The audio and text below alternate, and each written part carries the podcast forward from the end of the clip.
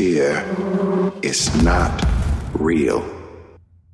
The only place that fear can exist is in our thoughts of the future. It is a product of our imagination, causing us to fear things that do not at present and may not ever exist. Danger is very real, but fear is a choice. Life is the most brutal endurance sport of all time, and that's what we have to love about it. We have to flip it on its head and love the fact that life continues to attack us. There are no fucking timeouts. We have to know that when we die, we die with some meaning and some purpose in this world. I don't want to live at the level of feelings.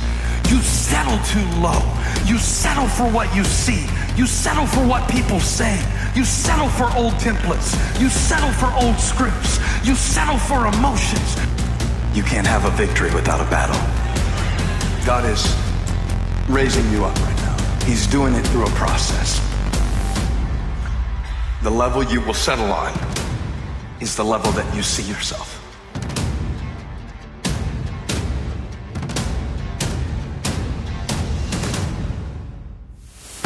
Because what the enemy sent to stop you is not going to have its intended purpose. When that snake bites, don't panic, don't fall apart, just shake it off and keep moving forward. Keep thanking God that He's fighting your battles. Keep thanking Him that what was meant for harm, He's turning to your advantage. If you don't stand up and decide to live and survive and move forward and find a way into the next season of your life, you will pass along the same spirit that has tormented you. And that's not just if you're on the edge, that's anybody who feels like quitting. But quitting the thing that God has called you to, it's not small.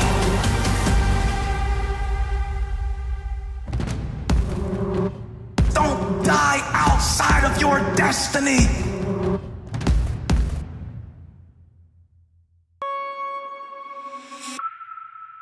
What is successful and what is failure, the differential, are so small. We're talking about seconds. We're talking about, you know, reps. We're talking about the finest echelon of measurement that will make or break someone's life to be successful at that moment.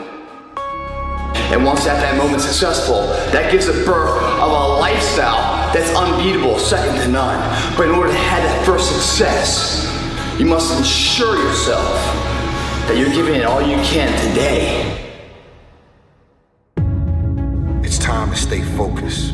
It's time to decide clubs, partying, trying to fit in and socialize, rub elbows with everybody so people can stop calling you weird. Why are you so antisocial? Because I'm trying to get it. Why are you out there practicing in the hot sun when ain't nobody else out there? Because I'm trying to get it. The more weird you are, is a reflection of how committed you are to focusing on your molding and shaping and developing your ideas and your craft so that when it's time for you to make your rounds, you're gonna fly.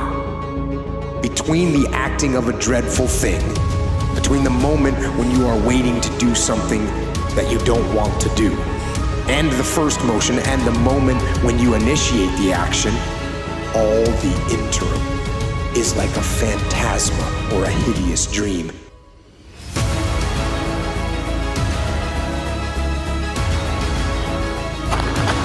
Life ain't about medals. Ain't about certificates. Ain't about houses, money, cars, fame, all that shit. It's about scars. So when you get judged, when everything is said and done with, you won't get judged on your medals. You get judged on your scars. Those scars show your willingness to get to the side. They show your failures. They show your willingness to start from scratch. They show what you're willing to do to go the distance, to see what you're capable of. So make sure in life, don't be afraid to get started. Stay hard.